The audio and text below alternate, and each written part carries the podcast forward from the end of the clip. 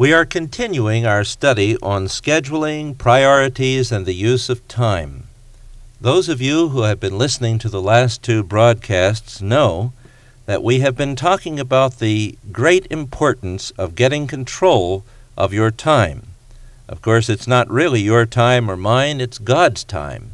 He has made us stewards of that time, just as He has made us stewards of our funds, our money. And we need to learn how to budget that time even more carefully perhaps than we budget our funds, because time is the most valuable commodity that God has given to us. We have said that it is very important to recognize that we do have the time to do all the things that God wants us to do. He never gives us one uh, item to do that He wants and requires of us to do that He does not give us the time also in which to do it. If we don't have time day by day to do the things that God requires of us, that's because we have failed to slice the pie properly. Now, last time we talked about how to set out a list of priorities. We suggested to those of you who are new, I'll re, re, uh, repeat this, but we suggested that you put three columns on a page, and that over each of those three columns you write down three things. In the first column, all the way to the left, we suggested that you write down uh, these words uh, things to eliminate. And under that uh, title in that column, over a period of time, write down all the things that are sinful, that are wrong, that are of not very high priority or concern to you at all, that are just sort of a drag in life. And you can find out about those by just sort of carrying a little uh, notebook through a week or two and uh, jotting down all such things and then getting them in your column. Over column two, we said write down the words uh, th- good things to do. And then list lots and lots of things that it would be good and it would be proper, it would be holy and right to do, that you'd want to do and that would be good for you and for others. That'll be a very long list, I'm sure. And then over column three, things I will do in order of priority things I will do in order of priority. And you take from column two all of the things that you really should be doing at this time. You're going to find an awful lot of things that are good and that are right and that are holy and that it would be nice to do that are listed in column two cannot be placed in column three because no one human being at a given time in his life can do all of the fine and good and wonderful things that he might like to do. That's where a lot of our problems come. We stop with column two and we forget that we have to eliminate a lot of the good things that are possible to do. And we have to make careful selections according to the gifts, the opportunities, according to the needs, according to the responsibilities that God has laid upon us. We have to make all sorts of careful decisions about which items from column 2 we shall put in column 3. So column three will be a very select list of items, changed from time to time as our priorities change. Uh, if you're unmarried, you have one set of priorities. If you're married, then your priorities change. You have a new set. If you have children, your priorities become uh, such and such, but then if the children grow up and leave home, then those priorities change again. And so column three is something we have to continually revise. Now, I also suggested that alongside of each item listed in column 3, and the items should be listed in the order of priority, which comes first, which comes second, which comes third, that you try to affix a certain amount of time each week that you should spend doing the things that you have listed in column 3. Now take column 3, and from column 3, sketch out a schedule for a month a monthly schedule. Lay out a schedule of what you ought to be doing and how much time you ought to be spending at it and when it ought to be done. Just draw up a big calendar like schedule and start listing things in.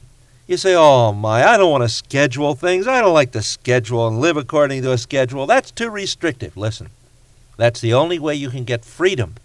That's the only way that you'll be free enough to really live in this life with a kind of relaxation, knowing that your time is being used properly for God. Who are you that you think that you don't need a schedule?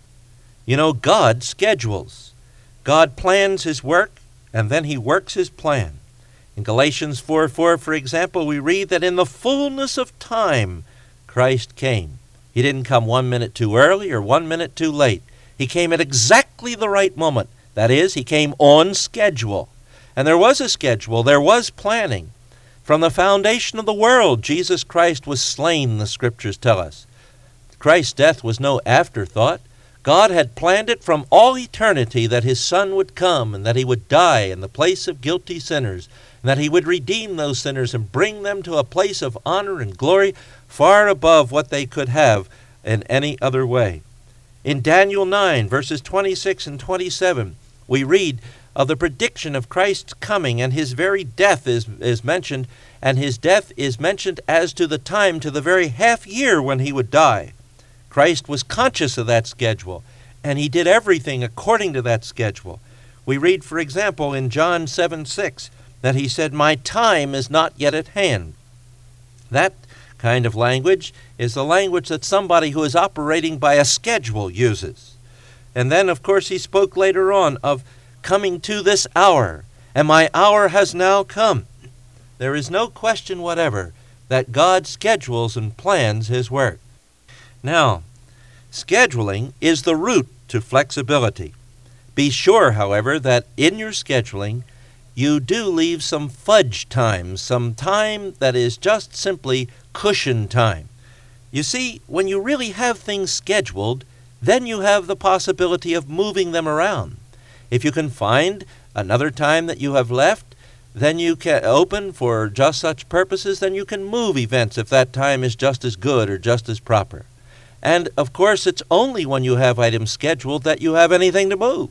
If everything is in chaos and you don't know when you have to do what, you can't really say yes or say no without feeling guilty. But if you can look at your book, if you can look at your calendar, if you can look at your schedule, then you can say yes or you can say no to people without any feeling of guilt whatever because you know that you either do have the time or you don't have the time to do it. That's where the freedom comes from scheduling. Now, you see, you're not a slave to your schedule. Your schedule is your servant. And so you can change it, revise it. You're going to need to change and revise it over a period of time to make sure that your schedule is right, and it won't be all right at first. But if you prayerfully and carefully plan it together with your husband or with your wife, and you continually t- continue to prayerfully monitor it, soon you will find a very excellent schedule. Then stick to it. Don't ever fail to stick to that schedule. If you find that you can't fit it, then change it. But only change it because of good, solid reasons, not because of anything else. I think you'll find that scheduling is something really useful, really helpful, really worthwhile to you. First, start with your monthly schedule, then work out a more detailed weekly schedule, and from time to time consult what you're going to do each day and be sure that you understand what that day's schedule is to be. If you stay with this for about three to six weeks, you're going to find the awkwardness, the woodenness of it will wear off, and you're going to have a kind of glorious freedom in knowing that you are doing carefully and prayerfully what God has required of you to do. Lord, help us to schedule to your honor for Christ's sake. Amen.